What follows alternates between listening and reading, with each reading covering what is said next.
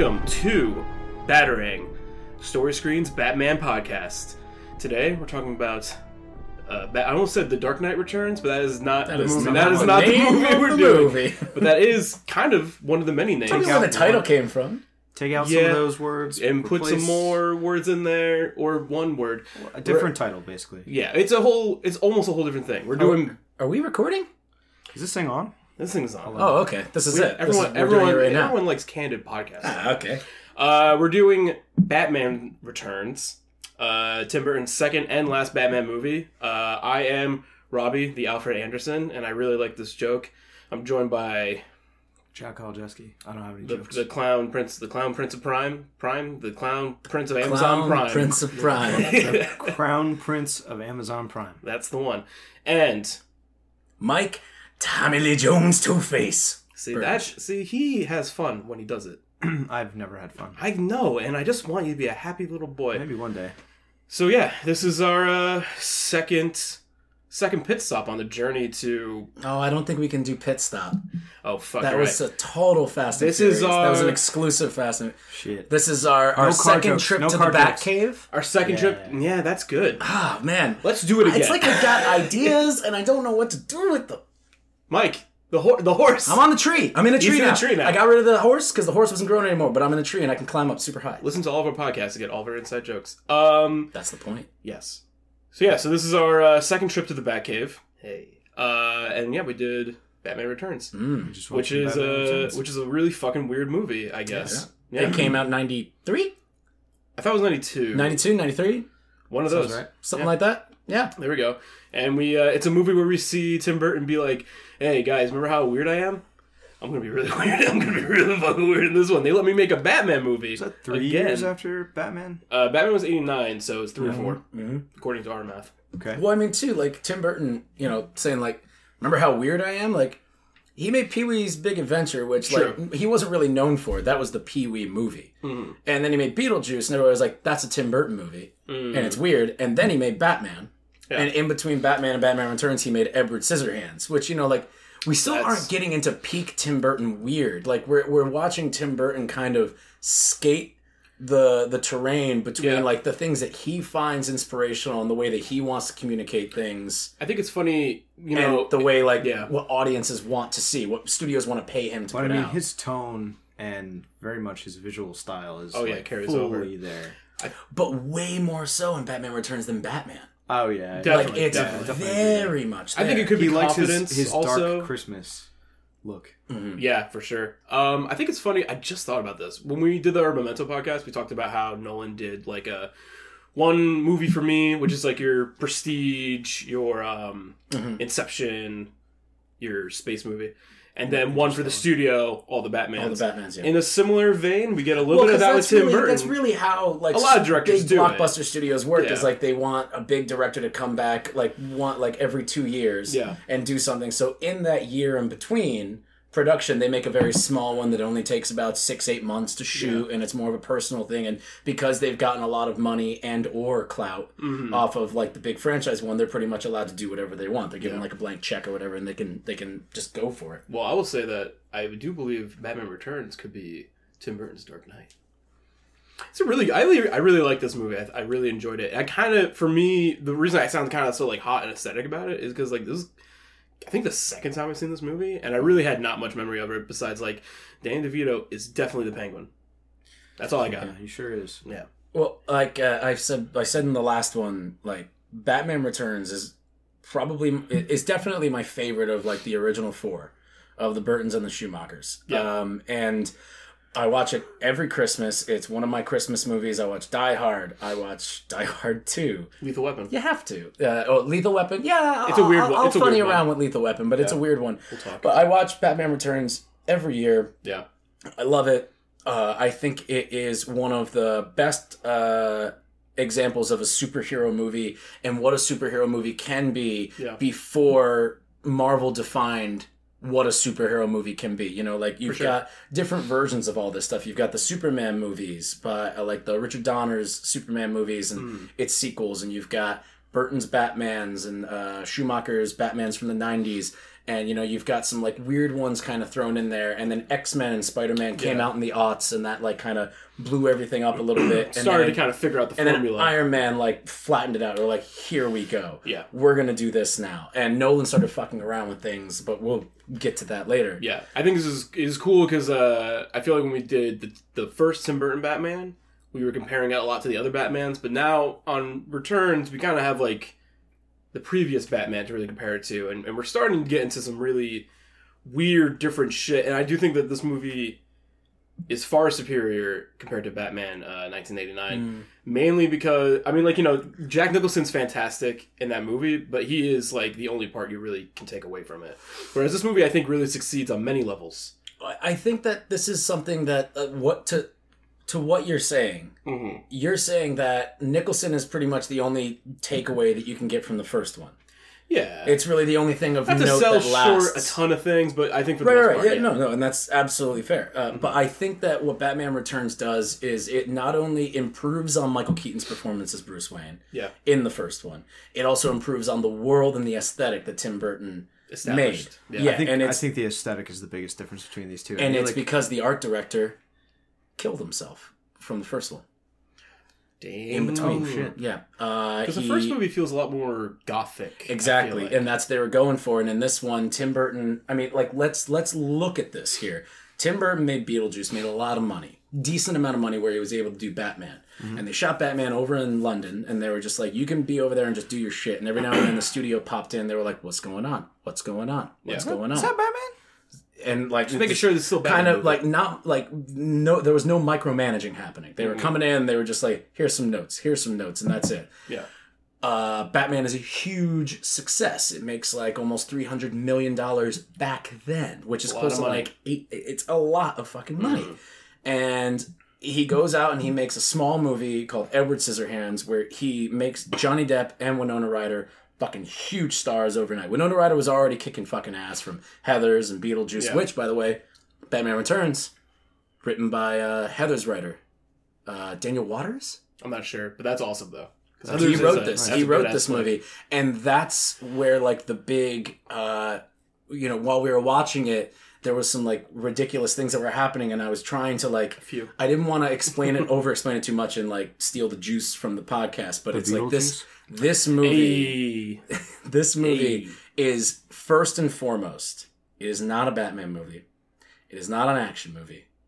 This is a satire. This is Tim Burton coming in, and he's allowed to do whatever he wants with Batman now, and he's still focusing on the villains more than Batman. Like the way the first Batman was way more interested in the Joker than it was Batman. This one's way more interested in the Penguin and Catwoman Yes. and their version of those characters than they are in Batman. If anything, it's even less Batman. Like we were saying, like does, is like we were saying, like it was like half an hour before Batman even said a word, and then we realized he said something like, in. Yeah, we've to- yeah, to he said something like, clarify, it was like, yeah. we'll see, like just some kind He of like he says off- like a weird gruffy Batman line To Gordon, but it like- is like we checked the time code. It is 36 minutes until he has like a Bruce Wayne designated line, like a scene. yeah, to homeboy Alfred in Wayne Manor. Yeah. so it's a, it's a minute, and you know I think part of it is because like you know if you're seeing a Batman movie, the most you know about the characters from the Batman franchise, it's Batman. Right. And I also also want to say too because this is something that's going to translate on and I was thinking about how we were talking about this in the first Batman on how it seemed like Tim Burton was more in love with the Joker than he was Batman. And now we watch this one and it seems like he's more interested in the Penguin and Catwoman mm-hmm. than he is Batman. And I think that's because we're going to see this happen in the rest of the movies Yeah, because these because Batman is very easy. The character of Batman is uh, a kid who saw his parents get murdered in front of him. He's rich, so he has the ability to be able to do something about his it. like and fight back. causality relationship Right. is very easy. Batman has one of the best rogue gallery of villains anybody's ever Oh, seen. sure. Batman. Batman has the best villains. Right, and that's why, like, question. when they're doing this one, they're like, it, like Batman is the one that you have to put more bad guys in. Yeah, you don't want to just waste one movie on one bad Well, guy. And I think the that they do the really yeah. good thing of. I love how they they marketed Batman Returns like the bird, uh, the bat, the bird, and the cat. yeah. You know, like it's easy, I mean, the cover is literally like a totem pole of all three. right? Like that's kind of what's going on. Yeah. Um, I forgot what I was gonna say. How do you guys feel about the kind of like penguin centric intro because I think that like that scene. I like, think that's really, one of the best introductions to a movie ever. the That's one of the tone of best credit movie. credit rolls. Crazy. That- that's great. Yeah, it's super good. And also, like they established Penguin as a pretty tragic character right off the bat. Like, Which is is kind all of- of them. it's all kind of, of. Like even different- Catwoman. Catwoman Yeah. is a very tragic. the I mean- bad guy in this movie is Max Shreck. Cat, Catwoman Yeah. is yeah, Catwoman is tragic, sure, but like almost in more of like a lighthearted comedic way. Like, oh, she just gets pushed out a window and then cats like way. revive her. But like Penguin, like is a deformed baby that gets basically their his parents try to kill him, Mhm. and he grows up in the sewers. And like when he comes out, like he's it's not really genuine, but when he comes out, he's just like, oh, I just want to find out who my parents were, and find Yeah, out why they the, did this to me. And the it's like, idea of like fucking the sad. rich, like the rich upper class, and how like you know we have this deformed mm-hmm. baby, and like it, it would never it would never work within the shell that we've created around ourselves in our upper crust. I think it's Right. very interesting how Penguin like wants to be a monster still. Yeah. He's he's putting on this face of just like I want to find out Mike like it's it's funny how some scenes when he's talking to characters he's like has a very excellent vocabulary and is just very genuine and trying to and obviously it's a facade. But then like at the end like you know in his privacy he's wearing like you know he's like Frank He's Reynolds from. Always Sunny. Yeah. Um, I but mean, he's just he- wearing his like weird pajamas and eating fish and He- biting people's noses off. He grew up in a oh, I like- love that part. Okay, He- so getting ahead of you know he like he's rude and gross but like Yeah. he grew up in a fucking sewer so pr- of course he is but he also knows who he is. He knows what he is. You know. yeah but i think there's a bit of there's like conflict there with him because like he's not like you said he has to try to be the animal you know in the scene where he breaks down at the end he yells like i'm an animal i'm not a human i'm an animal Yeah, I guess there is like I guess maybe he probably does have some kind of the movie does portray this fight a yeah, little bit. So maybe he does, does. Do you think that he genuinely wanted to have I this human aesthetic brought to him? Not even aesthetic, but like he wants to be human. i just don't think he's inherently evil i think he like struggles with Mhm. you know Right. his yeah. No. Ab- yeah. Absolutely. Yeah. And it's like it's, it's really hard. I'm I'm really trying to not get ahead of myself because I've got a lot to say about this movie because Yes. it's one of my favorites. burge has gone on record and saying this is one of his favorite Batman movies. no, no. This uh, is probably my favorite Batman movie. period. I'm not saying it's the best one. but it's I'm your favorite. it- no, It's personally my favorite. I think that it is the first great superhero movie that Mm-hmm. took the superhero genre and turned it in on itself. Because Yeah. again, this is not a superhero movie. There are no superheroics happening, and there's barely any actual action that are like anything beyond just like a quick fight in the streets and maybe some set pieces because they want to sell toys of a Batboat. You know, like there, sure. there- there's nothing really beyond that. And that's like this movie got in a ton of trouble because it was marketed as a Batman movie and kids. for kids. And and then like as we were uh, commenting on throughout the whole movie, ah just there the are pussy i was looking for Yeah, Oh there are jokes God. in this movie that There's are like death my jokes. French flipper trick. Like, whoa, let's all calm the fuck down. Well, it's like I always, you know, my parents. Um, fun fact about me, and like kind of why I haven't seen a lot of movies that we always kind of make fun of me about. My parents were very um, strict about me seeing R-rated movies really. or even movies. Yeah, they Are your would. parents like My dad. religious in some way, or They're well, yeah. My dad is very conservative and very religious. My mom is like kind of um, fair weather, going kinda like- along for the ride? going along for the ride. And as I got older, I've been able to be like, "Come with me to being fun." Yeah, Um, my dad's fine, help. but he's just you know he's from a different generation. But uh, they were very like I remember I was in ninth grade, saw Fight Club for the first time. Ooh. Told my parents I was like I just saw this really amazing movie. I thought it was incredible and it was like really interesting. My dad was like, "What the fuck? Like who let you see that? What are you talking about?" I'm like. Yo, I'm like 14. Like I don't know, and he's just like that movie's gonna in- influence me in bad ways. I'm like, you're influencing me in bad In ways. bad ways. I want to see good movies. things that influence people have no bad or good to them. It's who the person already is. He that also links to the influence. So like, and my you know, ironically, his brother also conservative, but my uncle uh, got me into a lot of movies, uh, especially when my father was like, this is like a weird backstory about me. My father went when he went to Afghanistan, like post 9-11, because he's a marine. Um, so he. So I like ended up hanging out with my uncle a lot, and he like showed me a lot of like we watched a lot of movies together. Nothing like too crazy, but we're watching. I remember my dad came home, and my uncle were doing the usual like we're gonna watch a movie, watching V for Vendetta, dad walks downstairs in one of the scenes where it's like you kind of have like a really weird fascist dictator screaming thing going on yeah. and uh, my dad's just like why are you letting him watch this it's gonna teach it's gonna make him like become like a fascist or something and my uncle's just like No, it's showing you this so you won't become a fascist. Right. Yeah. That's the bad guy. That is dad. the Yeah. point. In Yeah. Fight Club, it's not glorifying violence. It's No. saying violence will eat you up alive. yeah, it will destroy you. That's because Republicans are fucking idiots. Well, we can alienate. And I'll guys. go on record to say that. You did. I'll, I'll stand up and say if you're Republican and you want to listen to us and you want to talk about movies and hear us talk about movies, that's absolutely fine. But I'm gonna tell you, it, it's like if you if you play for the the the baseball team, which I don't know any, Yeah, the baseball team. that lose all the time. yeah. You may not be a loser, but you're affiliating yourself with losers. And the Mm. Republican Party, more often than not, are on the un, un, unintellectual side of arguments. I think winning and losing is, a, Well- is a whole different conversation. But I will say, I'm not a Republican. no. But, this actually does have a good segue back into Batman Returns because it is a satire more than it is a superhero. it starts sat it, it starts um Which we see elements of this in Batman 1989, but as we discussed in our previous podcast, listen to it. Um, there's a lot of weird threads in that movie that never quite kind of come together.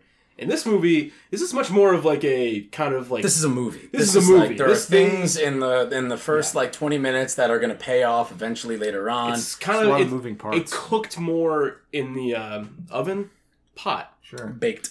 baked more in the oven, Yeah. and uh, stewed more in the pot. Mm-hmm. I know how to cook. Yeah, you do. Got milk poured all over it. That cereal.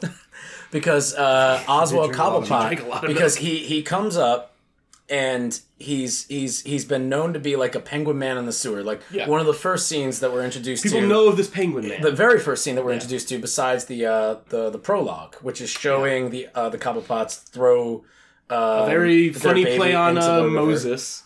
Very much so. Yeah, Yeah, but I also mean, the inverse of like the Batman story, the Batman origin story. Whereas like you right, know, like, it's losing parents and stuff like that. yeah, it's a parent totally. to lose you. And stuff. I mean, the the whole movie is Tim Burton commenting on the commercialism of Christmas. I mean, the bad guy in the movie is a dep- is the owner of a department store chain. I thought you owned nuclear power. No.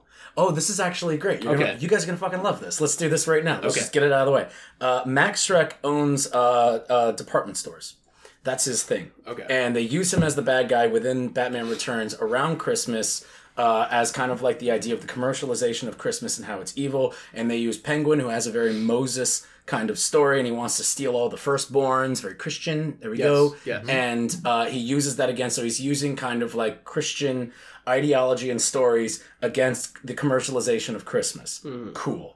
For sure. And Max Shreck is trying to get the reason you thought that that Yes. he's nuclear power physicist or whatever is because he's trying to get a nuclear power plant. Mm-hmm. It's not a nuclear power plant; it's a power plant. It's a power plant. He wants to get a power and then plant he, he tries to Bruce to buy this to- converter thing. Right, because he Yeah. wants to take, he wants to create a power plant that says it's going to give more energy to the city, so they can be the city of the future. But they're really he's really But he wants, to, he wants to siphon off some and save it so that he can eventually sell it off at a higher price. I think that's what he's doing because doing. that's how that's how energy works, right? That's how Right. electricity That's how- works. Okay, Yeah. so here you go. You Well, ready? A capacitor, yes. A capa- he wants A to build capacitor does work that way. It stores electricity. Scientist uh, Jack Alexi on the. That's why I we keep him around. I got a D in electronics and circuits. So yes, but you have an don't A. take You have an A for it. plus in my heart. More of a bio guy.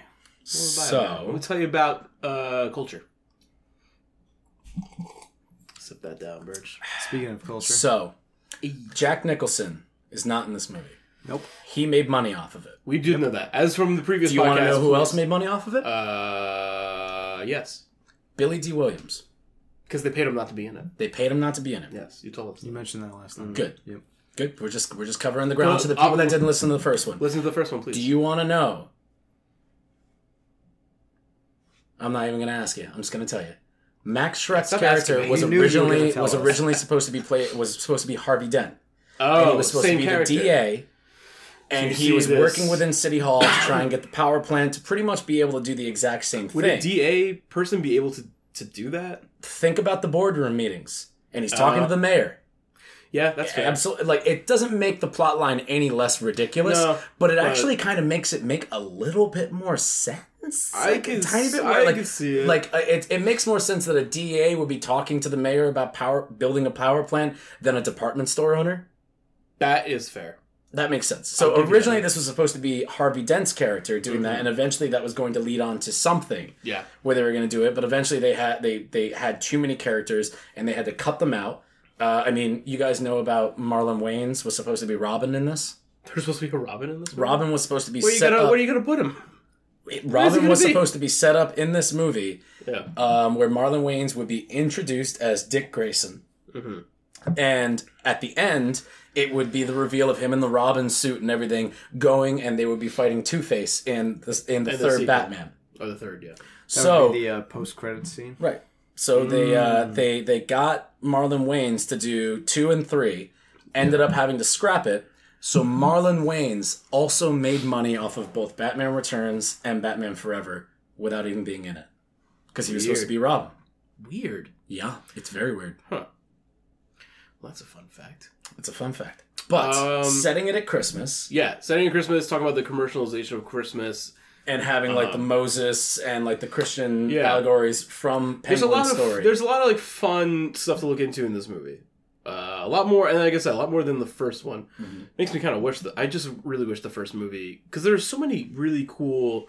Not to harp on like our previous podcast, but there's so many good things in the first movie that I'm just like, just I wish you guys tried to do this more. And it was good seeing them kind of be like, we're talking about you know, we're telling this like weird Christmas story, but uh, I mean, like, how do you how do you guys think that maybe like, you know how the uh, Christopher Walken's character fits into it, but how do Penguin, Catwoman, and Batman how are they affected by this like pseudo religious Christmas story? Do you guys think? Uh, like I don't I wouldn't go so far to say like the entire story is based around that. No, it's it's not a, a- theme.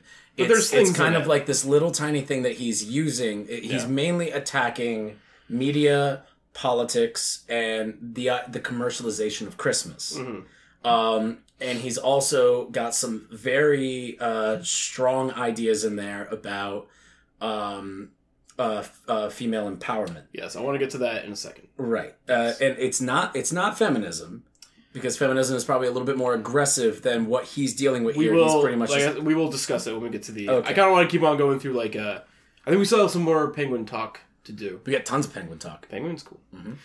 Um, I mean, he just looks like the penguin. Well, no, I see. The thing is, he doesn't.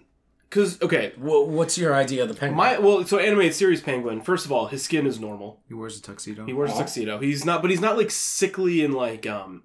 In this movie, uh, Tim Burton really is just like I want to because I think Tim Burton saw like the nugget of this character of being like he's kind of a fucking short weirdo, and then in his movie he's like I want to make him a fucking yeah. freak. Yeah, Like I want to he, make him he weird. redefined both Catwoman and Penguin. Absolutely. Just to see, like, kind of redefine Joker. Like, the origins he kind of followed with Joker, but, like, making Joker the guy that shot yeah. Bruce Wayne's parents, like, shows, like, Tim Burton's like, I don't fucking care what happened in the comics. Yeah, well, he's, he's telling his own thing, and he's still like you know, um, similar to how when the Joker was wearing like his Joker pin, it- it's like very reminiscent of like the actual like comic book art style. When you see like the Penguin for Mayor signs, that's what the Penguin kind of looks like from the comic books.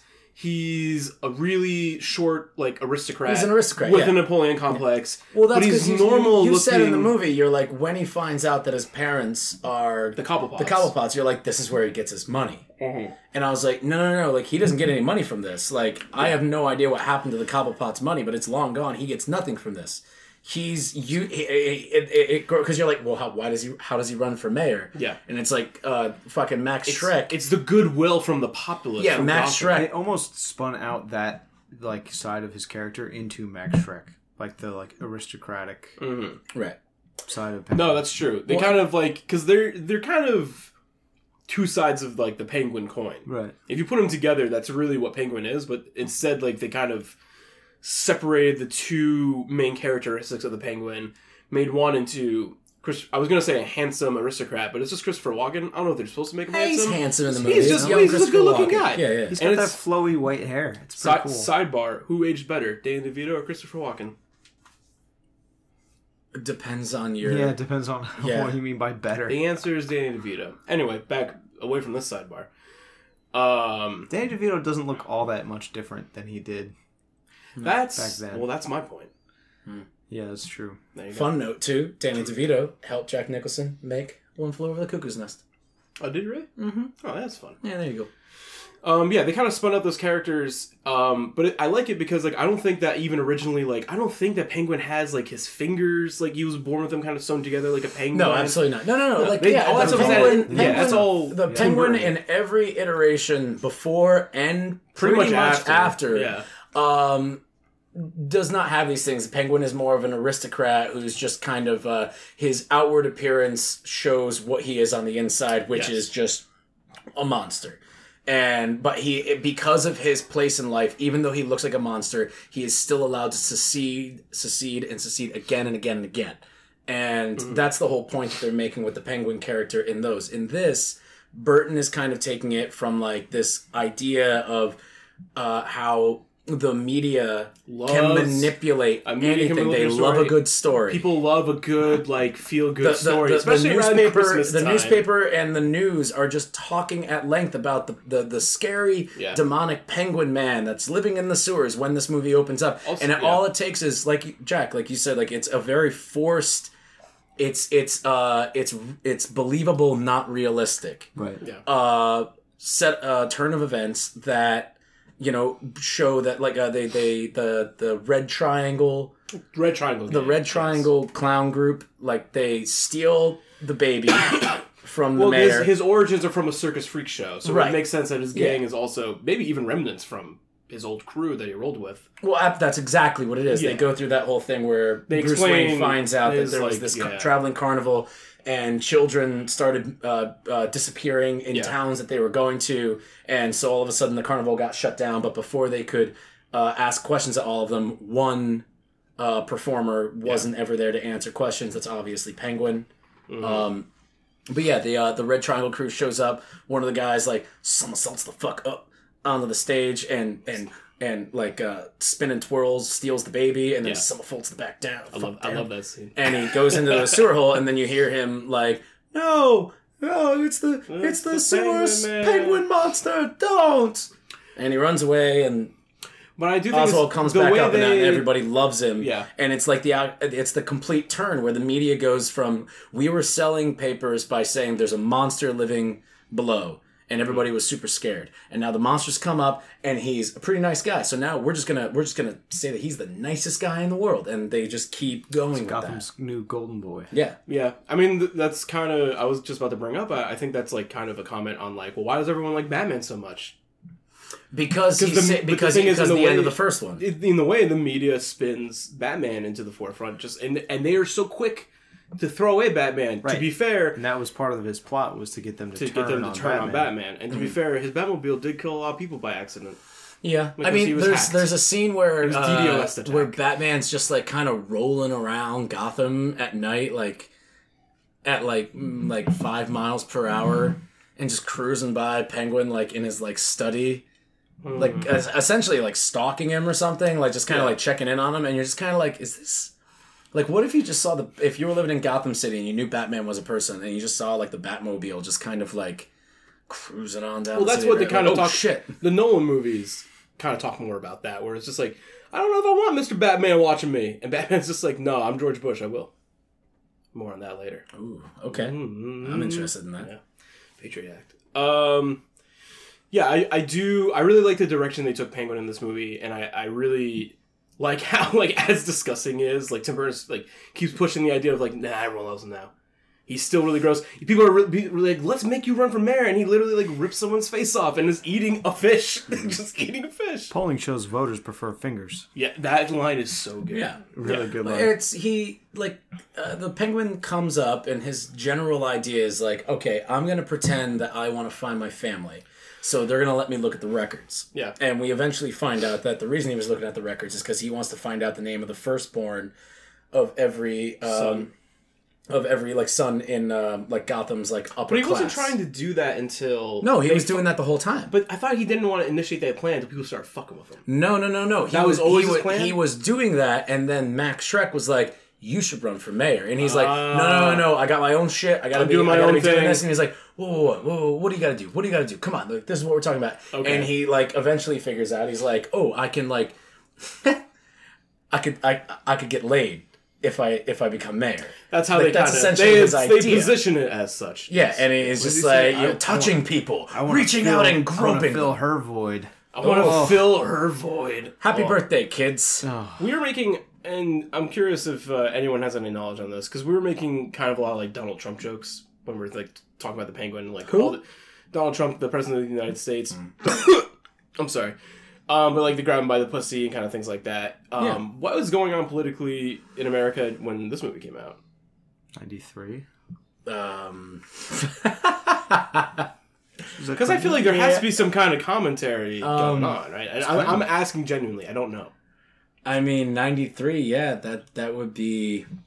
Uh, uh, Clinton, Clinton's in.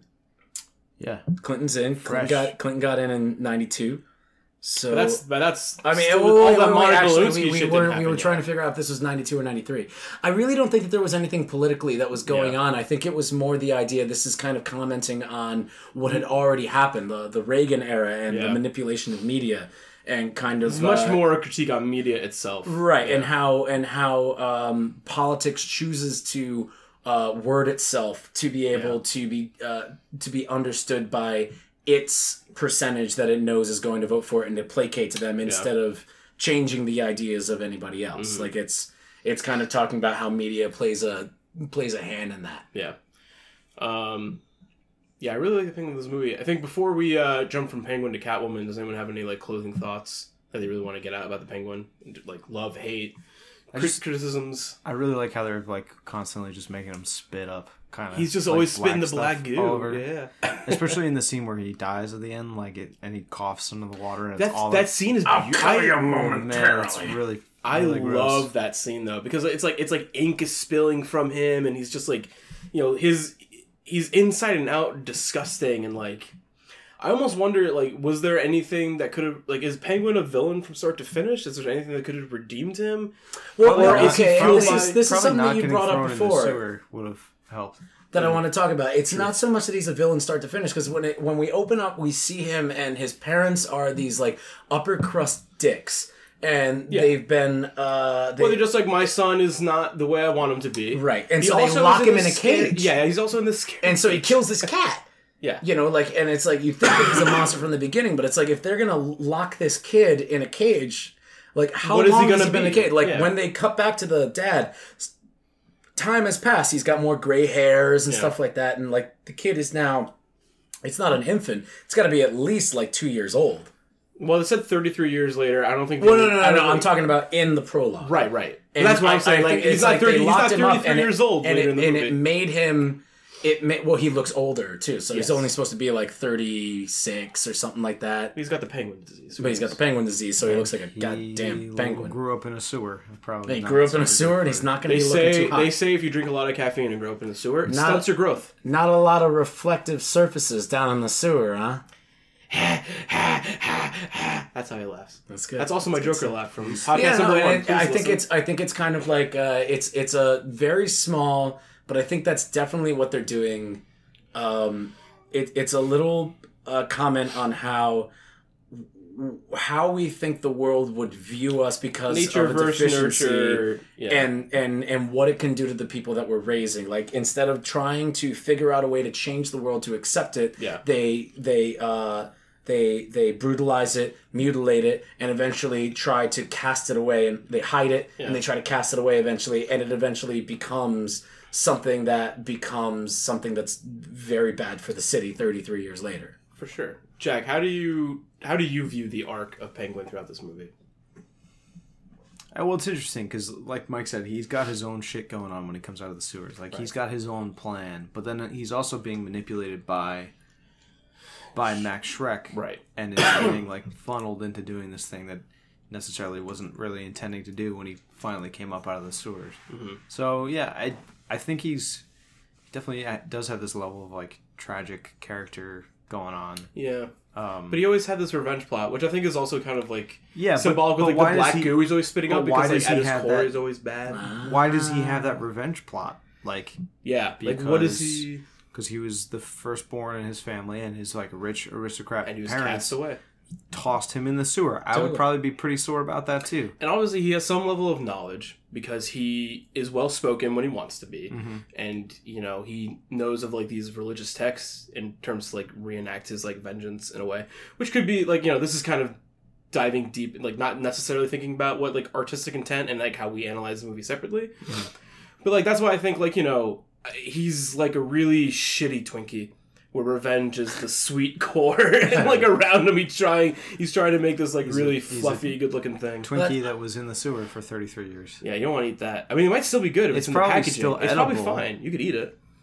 I really like that you talk about how like the way he talks is kind of like intellectual or like he, he's well spoken, Right. Because that's completely a front that he Yeah. has learned how to be able to speak that way, to be able to appear to be kind He and generous. split. That's what He's- politicians do. Also, but like he's so he's actually like a very crummy person, and we get to see that in the background. but what's one of the other major themes of this movie? Being split between being the bat and being the man, between Right. Catwoman and being And that's the thing. He Selina actually, Kyle. he And actually he is split. wants to be mayor.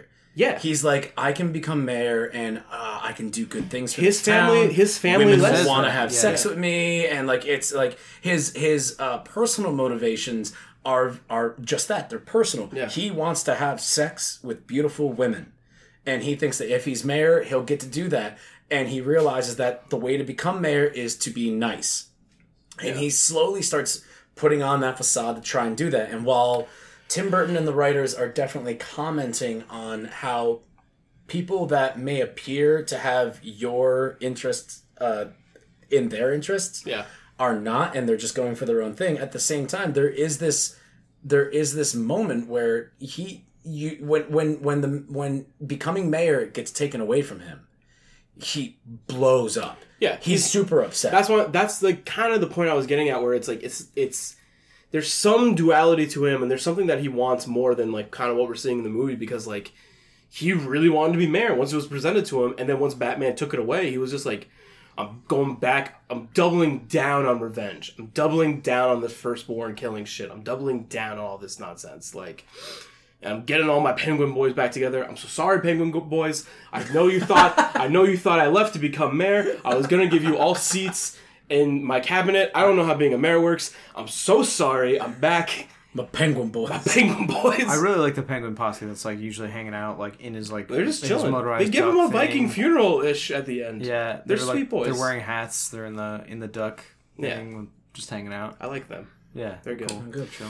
Yeah. So, you want to take a break? we'll take a break You gave me so. uh yeah, i mean we can break. just cut there and i can edit it together we don't need an actual break All right, We're gonna take a break. we're gonna take a break.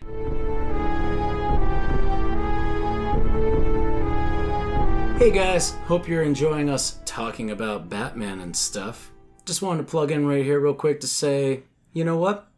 If you like listening to a bunch of guys getting drunk and talking about movies, hell, Story Screen Presents has the show for you. It's called Overdrinkers, and I host it.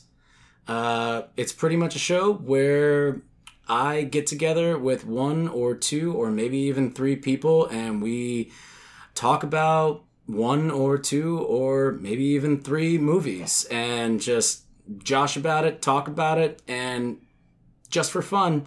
We're usually getting drunk while we do it, so it tends to escalate. Uh, so head on over to Story Screen Presents and you can look up all the episodes of Overdrinkers, such as The Notebook, Closer, The Devil's Candy, and one of my personal favorites, Robocop. Check it out.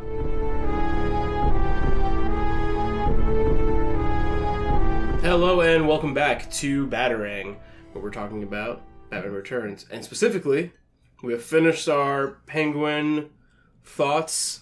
So no more, no more talking about the Penguin. Shut up, fuck you, stop it. Now we're gonna talk about Makeup's really good. Makeup's really good, and I again cannot stress how much I like the black goo. Um, but now, I mean, obviously, there's no real structure to the podcast. You want to talk about a fucking thing? You talk about a thing. You want to just like talk about your feelings. I think Or- that this is the perfect time to bring up True Detective season two. If you want to talk about anything else with True Detective season two, this is the avenue for you. Okay. And it kind of rhymed. Uh, so yeah, now let's talk about uh, Catwoman a little bit. Um, you mentioned earlier, uh, kind of like the. Uh, it's not feminism necessarily, but empowerment. I kind of want to throw not just that question to you, Jack, but I want to get your general palette of feelings about Catwoman in this movie. Meow. Bird, what do you? It's a good line. that is a good line. line. Both times it's comes up a lot. We all laughed. No, it's cool. She's uh she is clearly she's like frazzled from the beginning. Uh Yeah. very much so. Um, but is very not confident in herself. You can see that from like the, the scene where she's introduced in the board board meeting with Max Shreck. Yes. And uh Goes from suggestion to question. Right. Right. Yeah. Um, and she's very much like not sure of herself, and even like when she is not being directly put down by Max Shreck and the rest of the people in the boardroom, she's like kicking herself. Right. And then when she has her turn and she becomes Catwoman, which ki- I mean, it's like you said, the difference between believable and what was Realistic. it? Realistic and believable. Like she gets thrown out of a very high window and then lands on the ground. Well, there's a No, lot no, of no. She hits she hits A few. about three or four uh, awnings. She Indiana Joneses it down. we see her hit, and we go like, "Oh, she didn't hit like hard enough that it would like splatter her She across." fell out of a skyscraper. I don't care how many awnings you hit. It's a it's in a surreal way. moment in the film. Regardless, she gets resurrected by cats. I guess or like wakes up, million or wakes up. I don't know. Yeah, she looks very normal. dead when she hits the She ground. She was then pale. Kind of Yeah. yeah. But everybody looks kind of. It's a Tim Burton movie, so everybody in this movie looks kind of dead. Also true. Um, I've always taken the the cat angle that they took with Catwoman in this.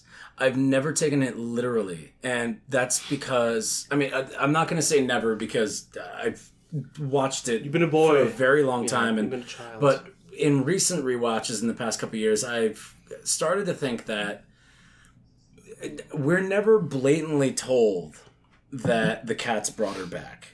We're never blatantly told that she's dead when she hits that ground. We're never told that she actually does have nine lives. I mean, either what way, we see happen up. is her fall into. Um, we see her fall out of a building and get up. yeah. We see her fall into uh, like a like a truck full of sand and get up. We see her fall uh, about like ten feet into a greenhouse and get up. We see her get shot four times, all in the shoulder, legs, and arms, and keep going. Yeah. We never actually see something happen that would fucking kill her. Yeah, she doesn't get shot in the she She doesn't get shot in the Yeah. head, like she doesn't get drowned, like nothing like that happens. Zombie rules. And at the very end, uh, we see her, you know, electrocute the fuck out of Max Shreck, and we see his body, but we don't see hers. yeah, and he's like totally a, and he's just a, he's a French fry. yeah, he's, he's the same French fry from uh, the first movie. Remember that French fry mobster that Jack Nicholson killed? Oh, yeah, I'm glad you did. Yeah. It's kinda, I, I wouldn't Yeah. be surprised if like we gotta use that same dummy. We don't have enough money to make charred people, guys. We still have to pay Jack Nicholson a lot we of have money. to give Jack Nicholson so much money. And I, I think that it's uh, like it, it's a stretch of the imagination, and I'm not sure exactly if this is what people had it's a intended. superhero movie. It's But not- the, no, it's no, no. comic The, book the movie. way that I watch it is that none of that shit is real. That this person has had an obvious um, uh, mental breakdown, which is which explains the complete shift in her character, and even like to the point when she's like talking to people, she just seems like she's off. Like Yeah. she's off. Like Yeah. when she's even just talking to Bruce alone by a well, by pre a fire, pre falling out the window, she's off. pre falling into the Yeah, window, she's, she's- just unconfident. She's just yeah. She's. She's just she's just She's uh, bogged down. and getting getting uh quote unquote murdered by her boss just like flips her switch and she like goes on a bender all night and creates this latex suit Through out of a single one uh, leather jacket. leather it- jacket which you know is believable enough Sure.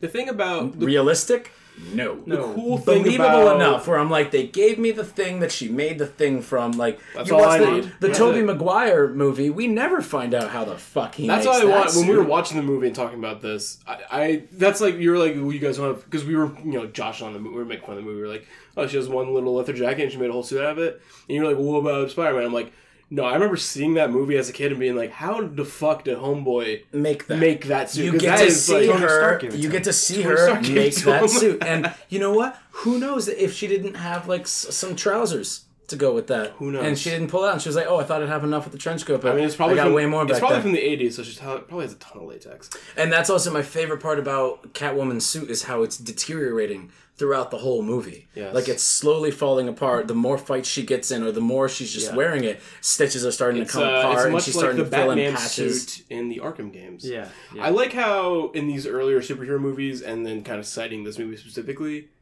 there's not a ton of rules.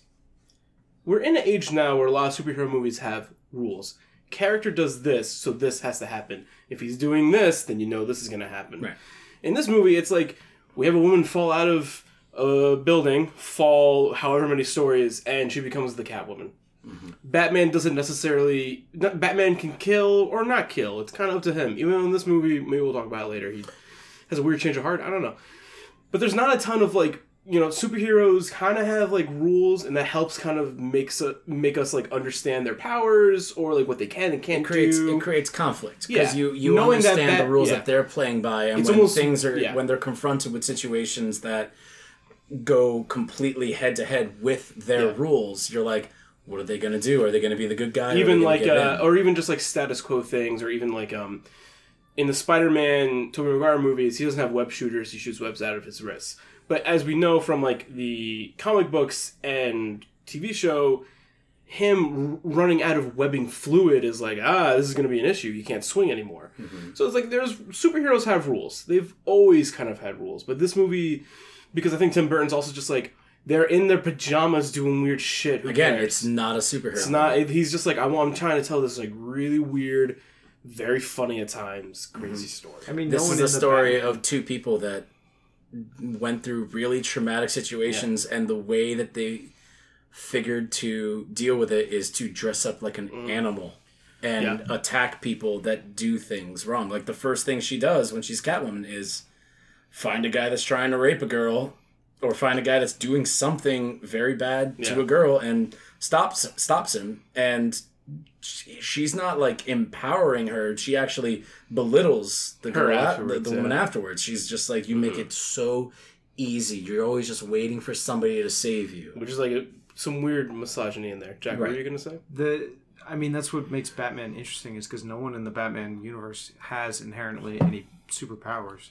They're all regular people, largely driven by traumatic experience or Yeah. mental health issues. They all are similar to Batman in a way. Right, I mean, like all- Poison Ivy has like plant stuff, but like they all get But their she's still powers got, through like, tragedy. what they he's all get like, their shit like through Mr. Freeze has like a fucking freeze gun, but that's Yeah. ba- based on science. Yeah. Poison Ivy still has her her shit with like misogyny and everything, and but her superpowers are based on science. And even, but the thing, it all comes to tra- like they're all they all become super villains because of tragedy. The same way that Bruce becomes a superhero because of tragedy. That's why he's got the most interesting one because tragedy is uh, relatable.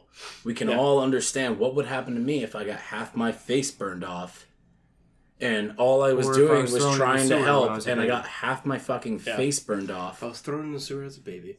That's what I think makes. I think they. That's why I think this is one of the strong. We're gonna talk about Penguin again.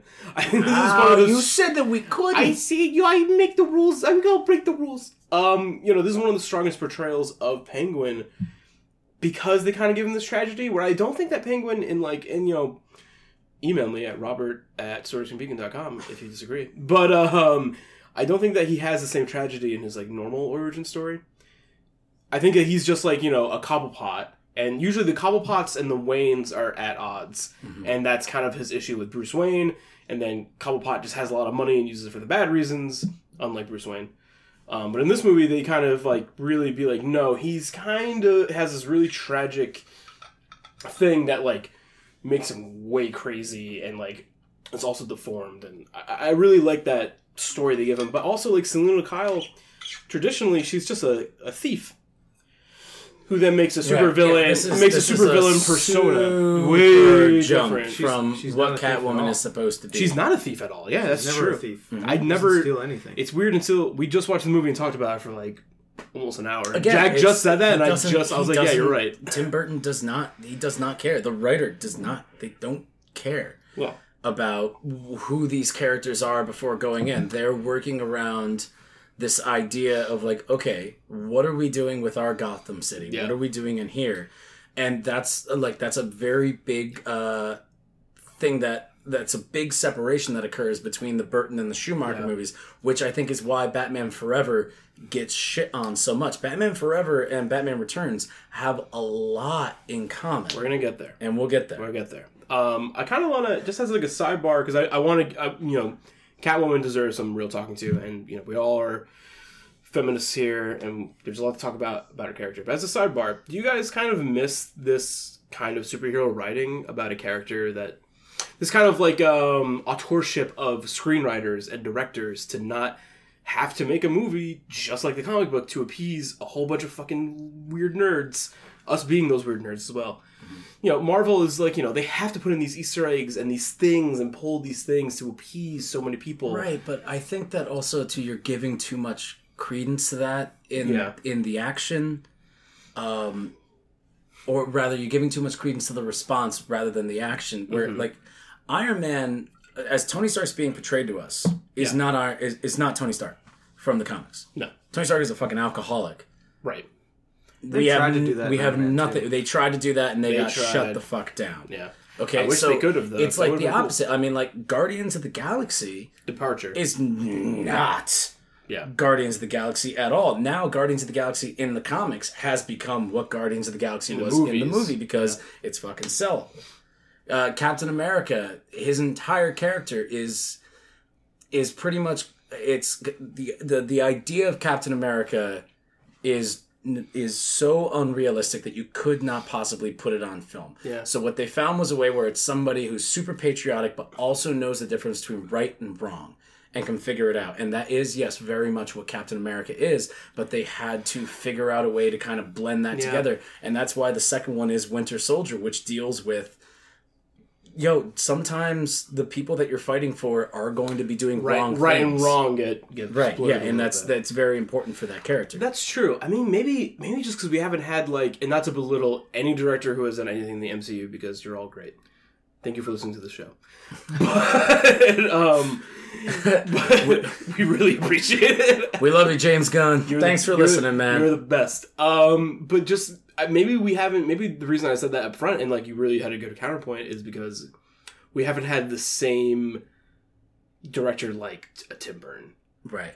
and you know it's like this movie just feels and the reason i compare it to the mcu because the mcu is is so successful um is that you know the batman 1989 and the batman uh and batman returns i just feel like are such departures from the comics and like it is true your point is totally right where like it is a departure in the mcu from a lot of these characters the ship is getting steered in, in ways that's like, oh, that makes way more sense. That makes way more sense.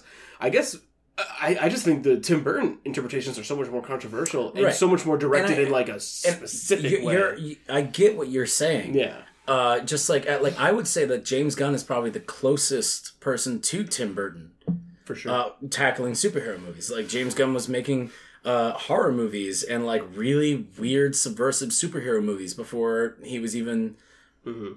not allowed to say pegged anymore Well, now you figured out what it because I found out what pegged meant for before you. he uh, was Googled that. uh, Jack and I tried to tell you. chosen She trying to say song before he search was off? before James Gunn was chosen.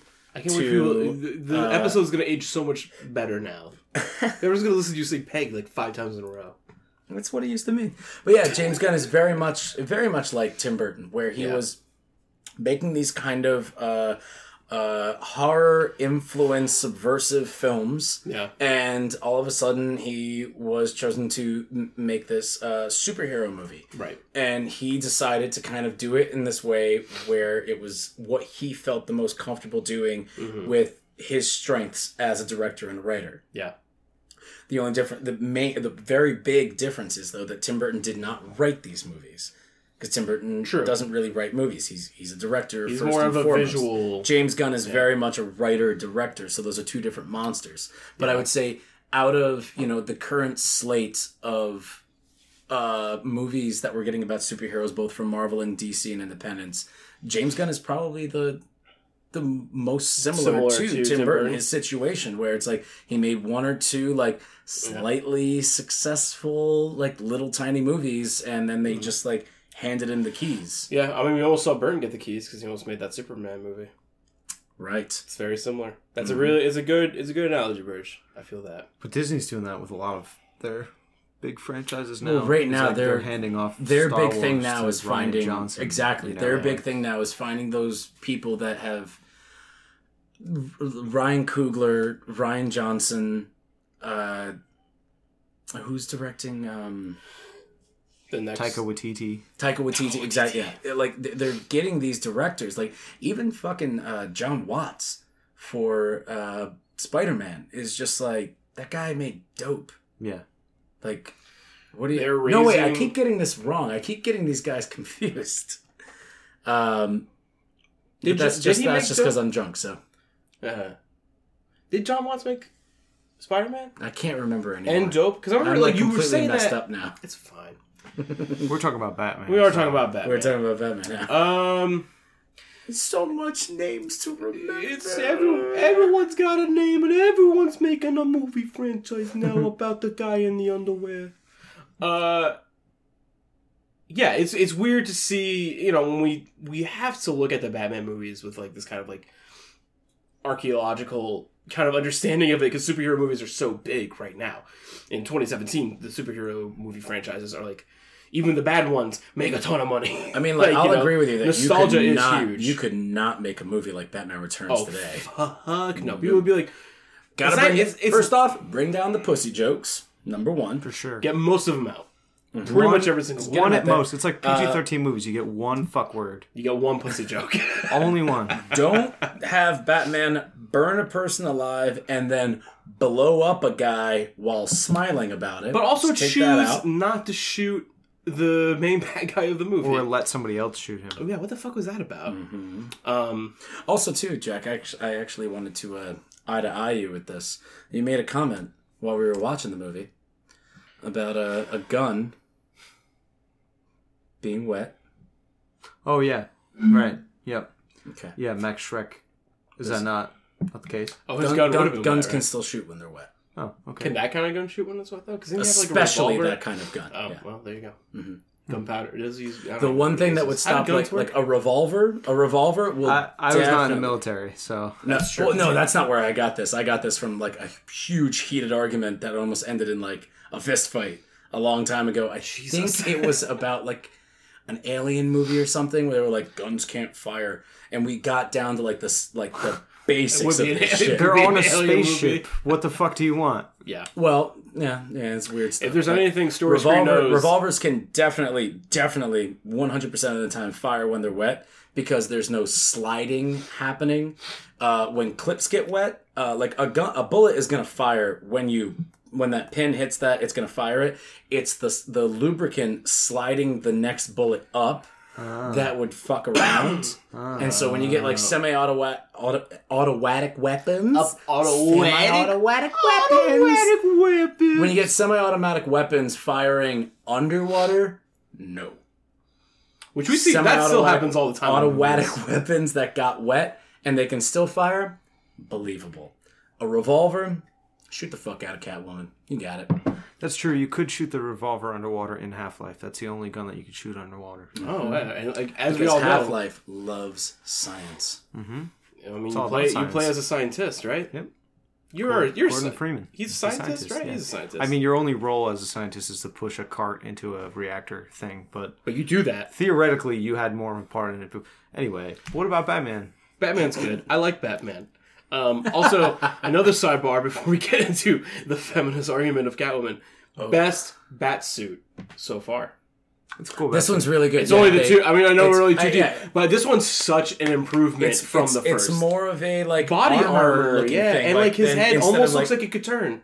yeah. It's so close looking like it could do that. I really like when he just rips off the cowl. at Well, the end, like- and he's got that weird like. Pop Have you guys ever looking- seen like I feel like because when he did that, I remember thinking it was weird, but then I was thinking to like something in some Batman comic book where he is like neck cowl up but has like not the mask on. I'm like, and for the first, and this is gonna sound so fucking weird. For the first time, I was like, Michael Keaton looks like Bruce Wayne and Batman. Hmm.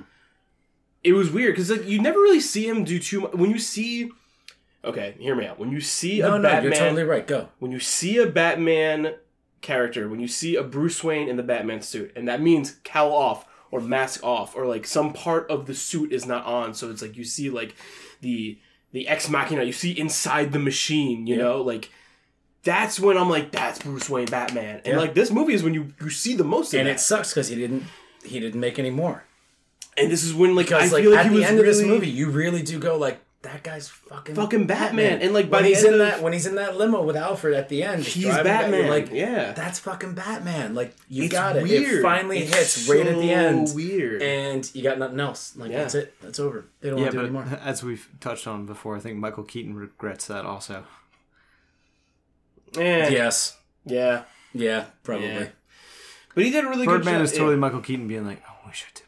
Batman." Shit. Yeah, a little bit. I think There's- he's haunted I by think a there's- little- I I think think there's- there's a little bit of truth in both there. sides of the argument in there. Where it's just Probably. kind of like, yeah, that The thing could- Birdman's my life also- could have been very different if I But had. but Birdman's also talking about like part of me is happy I did this, but I'm very conflicted. But also, like, I'm trying to do my own thing and be my own person and make success for myself Mm-hmm. on my own, but it's difficult.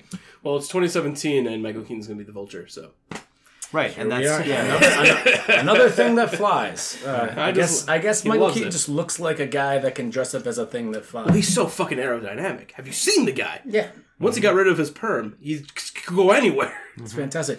That's another thing that's really interesting about this because it the uh, before Batman, Michael Keaton was like you know he was a, a comedic act- actor, like he Yeah. was the, the Beetlejuice and Mr. Mom, and uh, he was that guy, Night Night Shift, and and Batman they he was like getting pretty much threats because they were like, "Don't fuck up Bruce Wayne," and so he made Batman, and now everybody was like, "I hope he comes back," because nobody had been signed on to another one.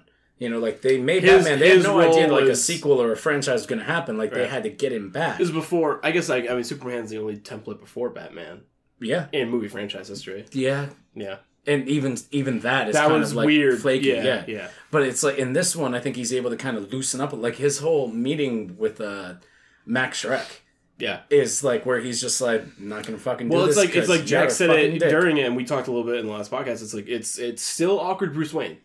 He's still awkward Bruce Wayne. Bruce Yeah, Wayne does not know how to But talk to girls. Definitely, definitely more in his own in Yeah. this, and I don't think it's mainly because of uh actor or writer intention. I think it's because in this movie we're given more scenes with Bruce Wayne talking to other people. Agree, hundred percent. In the first one, we really only see him talk to Well, like seeing- Vicki Vale, yeah. uh, her like little Weird reporter Yeah, friend, fuck that guy. I'm glad he's not and that's really That's like. Alfred. Like that's You really see- about it. you see, you get like, to see Bruce weird- Wayne you interact with other people. business meetings though. Yeah. Bruce Wayne is a character who has a lot of money, so having characters be like, "I need you to pay money for this thing, this power converter thing, whatever," and he's just like, "No, I'm not going to do that. I'm a good guy." But like those are the kind of situations, and it's like we get some really. It, it, almost and again, I haven't seen. I've only seen Return once, so this is almost like seeing a new movie to me. Seeing Michael Keaton in those scenes, being Bruce Wayne, talking to Christopher Walken, I was just like. These are the Nolan boardroom scenes from like Dark Knight and Dark Knight Rises. These are so similar, like Again, the lighting, There everything. are there are things so from these first four movies That that, carry Nolan just straight up carries over. Homages. He doesn't rip them Homages. off. I, I, You don't not think even, I don't even think they're homages. Like Mm. even when they're as specific as the Joker's turn at the end Yes. in uh, the first one, where it's like, "Come on, hit, hit me, hit me. yeah. Right, or the the fact that like the Batmobile breaks down into a smaller bike-looking Batmobile. Yes, a very phallic I penis don't- penis I like don't machine. think that these are homages in the sense where he's trying to say like, remember when that happened in Batman Returns? I don't think it's Probably there's more Nolan being like, "This is what Batman is to me." Right. Yeah. Yeah. There are there are moments that happened in these past movies, and I remember them. It'll be interesting going into Forever and yeah. and and Well, and Robin What I'll say about the Batman movies to see what Nolan has. Well, the Bat the Nolan Batman movies is a Batman movie made by a fan of Batman. I don't know if Tim Burton's a fan of Batman. Tim He's Burton not. Got not. Batman. He's like he's like I'm gonna do my shit with it. yeah, he's not. I don't know. I can't say about Schumacher. I, I don't know about that. But Nolan is like, no, I fucking like Batman, mm-hmm. And I'm gonna make a Batman movie. Now See, we have a don't- I lot of. I don't know if that's true either. Yeah. Well, we should save that discussion. But that's that's my pitch as of right now. We'll see when we get there. Mm-hmm. It would make sense if he's taking such a grounded direction that maybe he's not super into the hokey because Batman, Bat, you know, superheroes in general, not just Batman, the hokiness versus the realism Mm-hmm. is the battle in all these movies forever. Which kind of makes this whole franchise interesting to talk about. Yeah, because it gets real hokey real quick, and then you got to think about these movies as grounded, which they're not.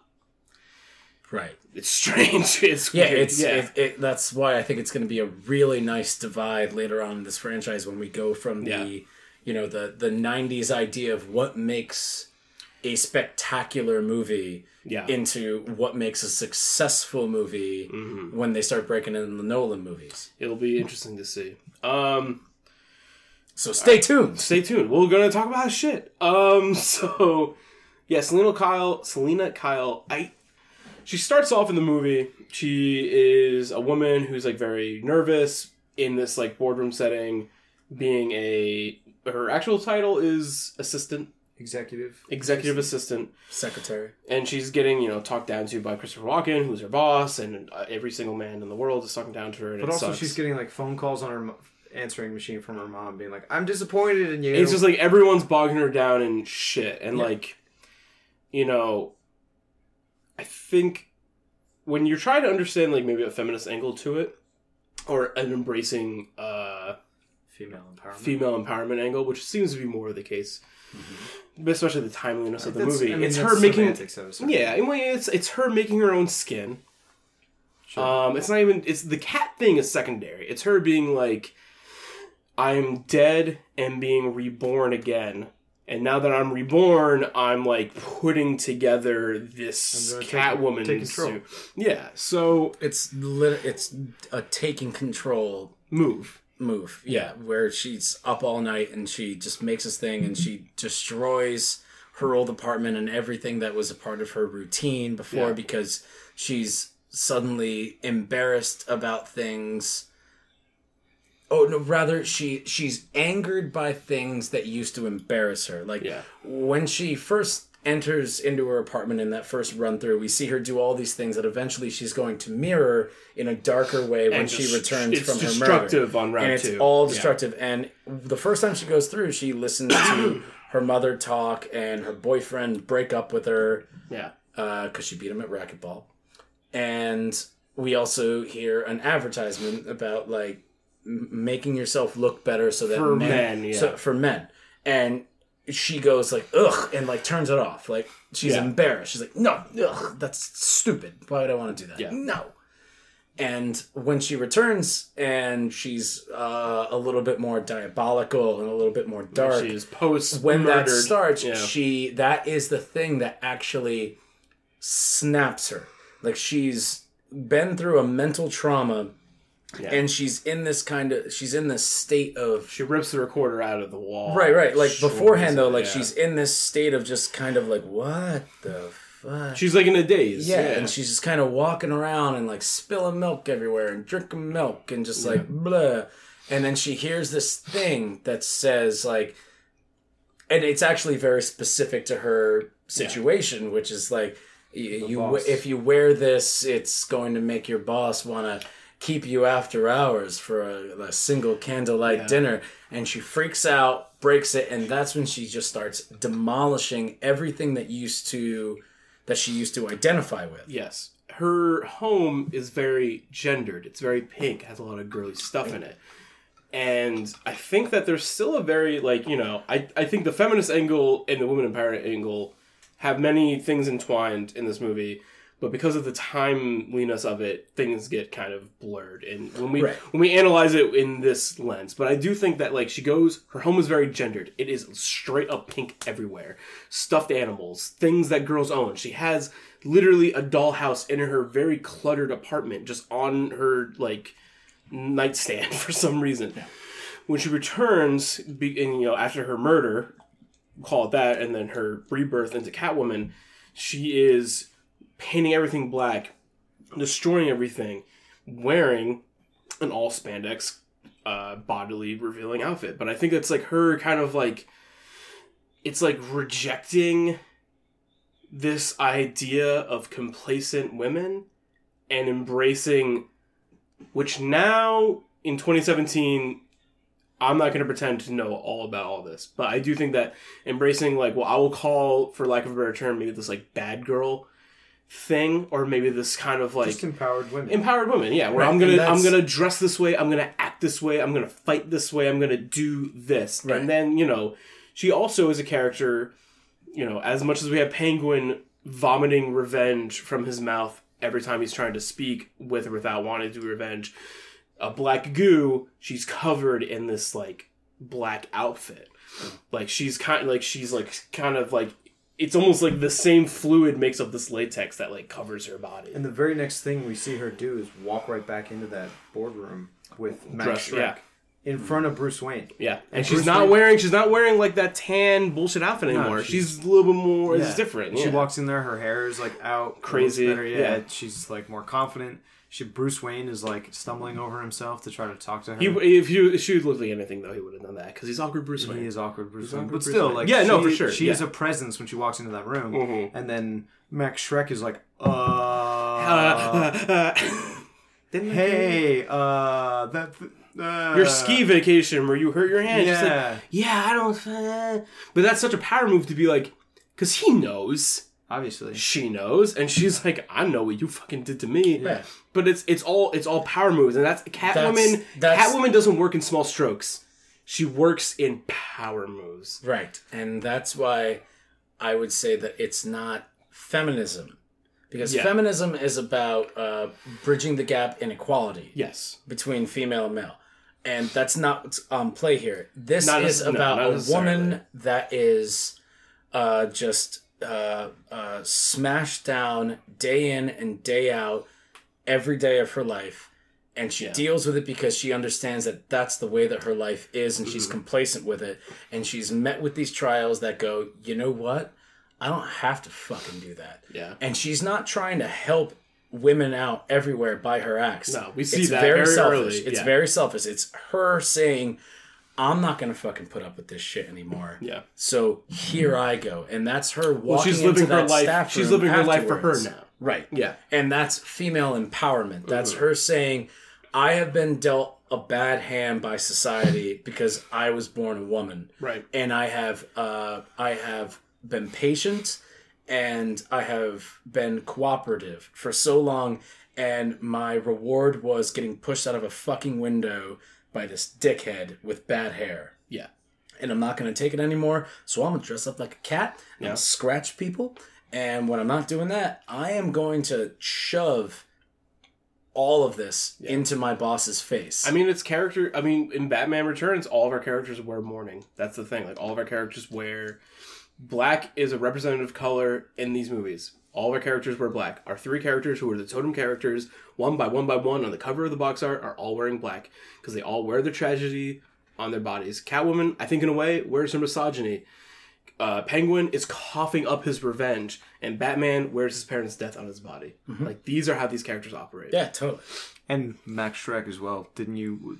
What, what were you saying about Nosferatu. Nosferatu? Yeah, Yeah, Max Oh, Shreck. Max Shreck. get into it. Ma- Max Shreck uh, was named that because uh, Max Shreck was the actor that played um, the original vampire in Nosferatu, which is one of Tim Burton's favorite movies. So making the guy who Surprise, like this like commercial uh just like demon of christmas and who is essentially like the one true villain at the heart of the film who has no relatability We were not sad to see Yeah. him die. Yeah. I mean, there, there's a moment. he has his son. There's a His moment there with his son, son, but it seems like it kind of falls flat, and I think that that might be Christopher Walken just kind of the way that he acts. Like there's that moment where Danny, where where the Penguin shows up and says, "I'm taking the firstborn. Give me a fucking son."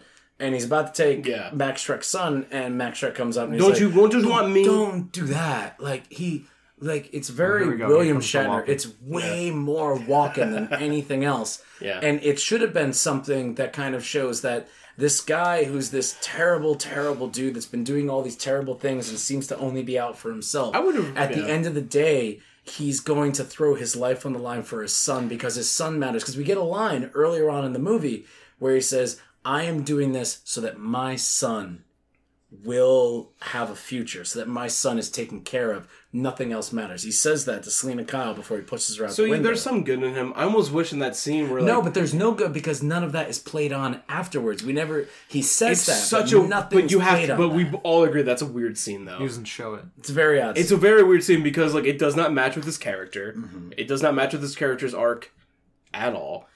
It's almost it's re- it's reminiscent of Batman 1989 because it's like there's like weird story threads that don't match up.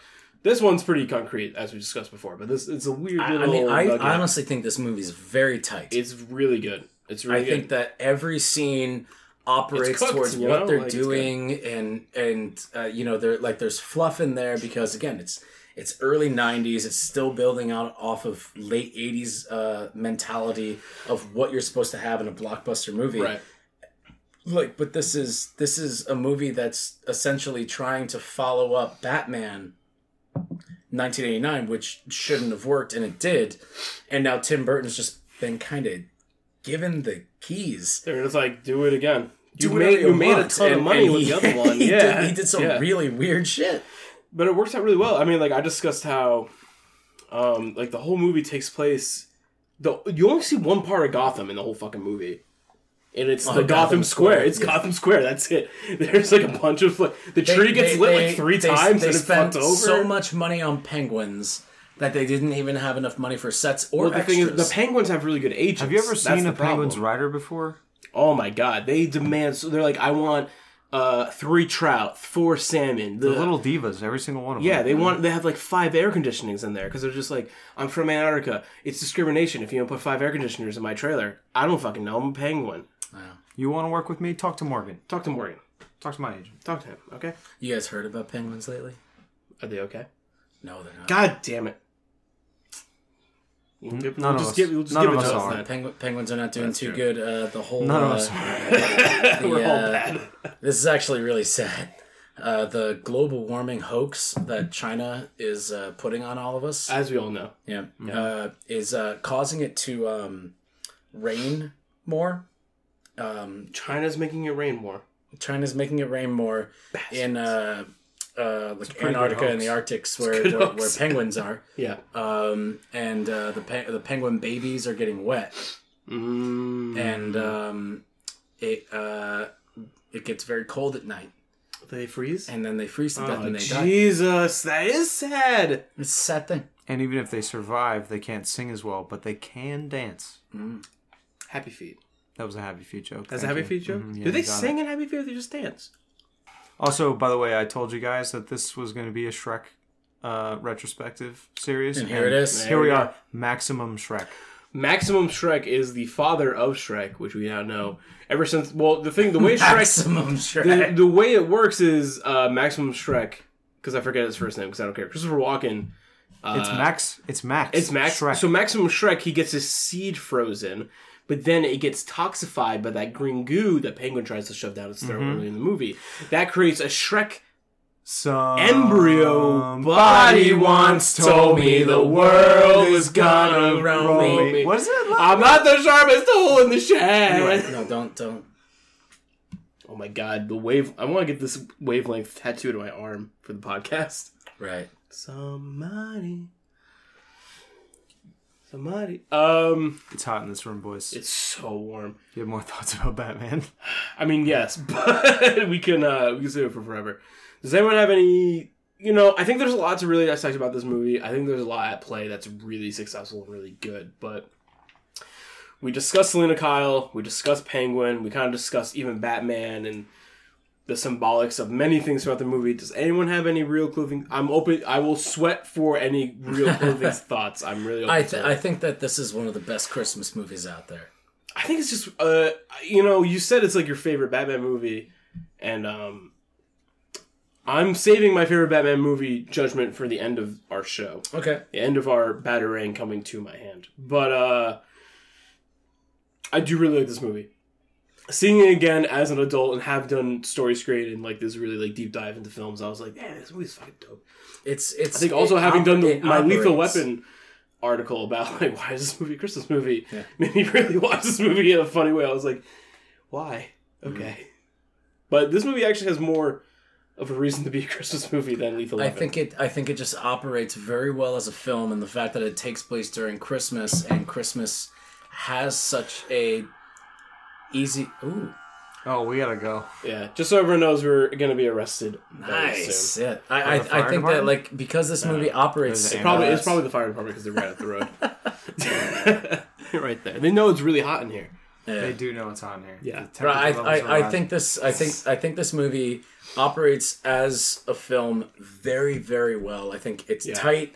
Everything that's introduced, rega- regardless of how fucking wacky it is, Yeah. is uh, s- i- it's serving something eventually. Like nothing is kind of just like left out there. You, you we build on like the shy, uh, socially awkward Batman a Yeah. little bit more, and we get to see you know like when when he talks to Selina Kyle about Vicki Vale, like that's an actual real. It's a moment, and it's a That's moment that's where you built get, like, from a- where where did Vicki Vale go, and you get this thing where you're like, shit, even he doesn't really want to talk about it because Yeah. it was upsetting. And that scene when they're dancing and they realize, like they say the All mistletoe we need to talk about line, that's one that's of the a best. very, that's, very I think my my well executed scene that should be yeah.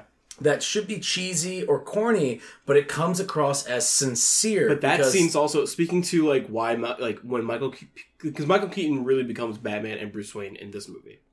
yeah, He really becomes those character. That scene, I remember just being like, uh, as I was talking about like Batman dealing with battle damage or being half coil, half in cowl, half out of suit. Like that scene of him being like talking Batman in Selina Kyle's ear and her talking Catwoman in his ear, and like, or I guess vice versa in a way. It's like, oh, this scene's so powerful. Like it's such a It's- power, and it's without even having to try. like that's one of the It's best little tiny things. yeah, that's like one of the best Batman scenes I think in any. It really movies. is. We'll see, you know, when we get back to it, and we'll definitely discuss best Batman scenes. I really But believe in that in that scene. That scene's I really, crazy I good. really believe that these two characters that, that are line, are in love and believe in what they're doing, That and all of a sudden that love and that belief have really just kind of do we, smacked into do each we other, have to fight? Now? and they don't know what to do. Do, do we have to fight? Do we have to fight? Is? Does this the- mean that we have to fight? Is one of the best lines in that movie, Mm-hmm. and there's a lot of really listen. There are a lot of one-liners in this movie. There's a lot of humzingers. Hey, in there. it's really good, Mm-hmm. super good. Um, Could be worse. My nose could be gushing blood. I, uh, they put me. I wanted them to put me on a pedestal, so I'm putting them on a slab. That's a great line too. really I like good. that one. Or uh, how can you be so mean to somebody so meaningless? That's a good one. Wow. There's a lot of weird. You know, now that we're like towards the end of the podcast, we're reminiscing about. It, it's like this movie has no has no right to be as good as it is. At It has, uh, uh, and I'll say this too. I'm preaching it, and I'm saying I love it, and I'm saying it's my favorite of something. This movie has no right to be as good as as it is. No. and I think that's No. why it gets overlooked so much. Is people Yeah. don't really come back to it. It's a weird. It's in terms of like how we understand superhero movies as a lineage, which is why I'm glad we're doing Batman and whoever knows what we do in the future.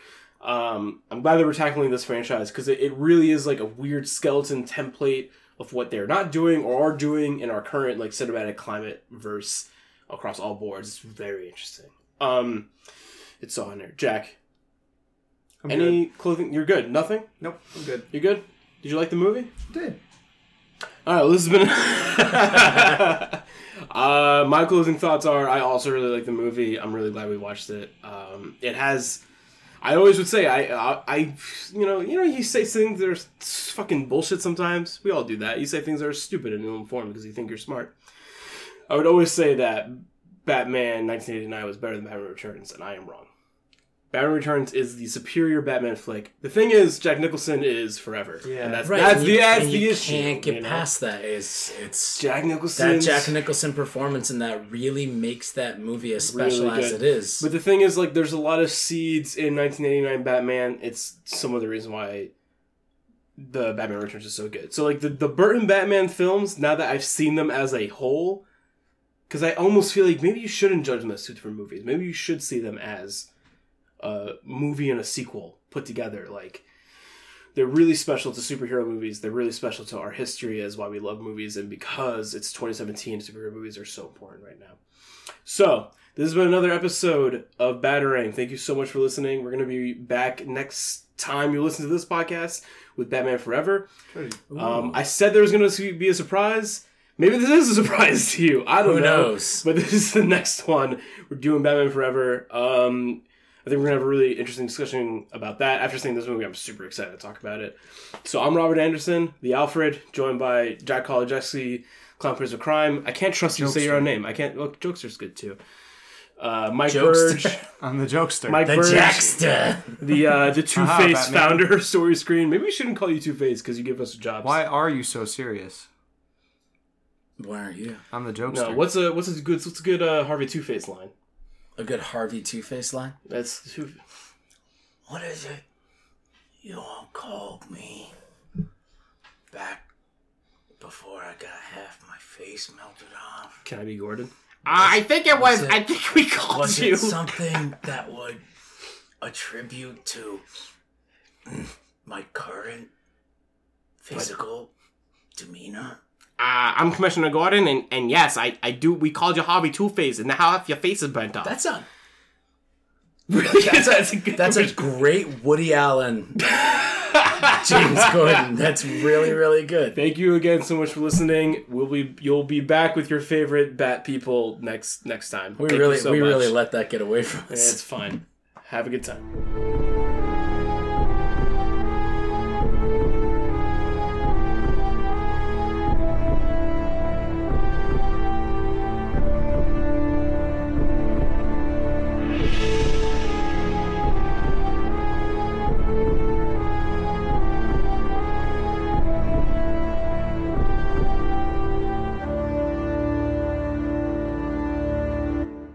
Vichyssoise, sir. It's supposed to be cold.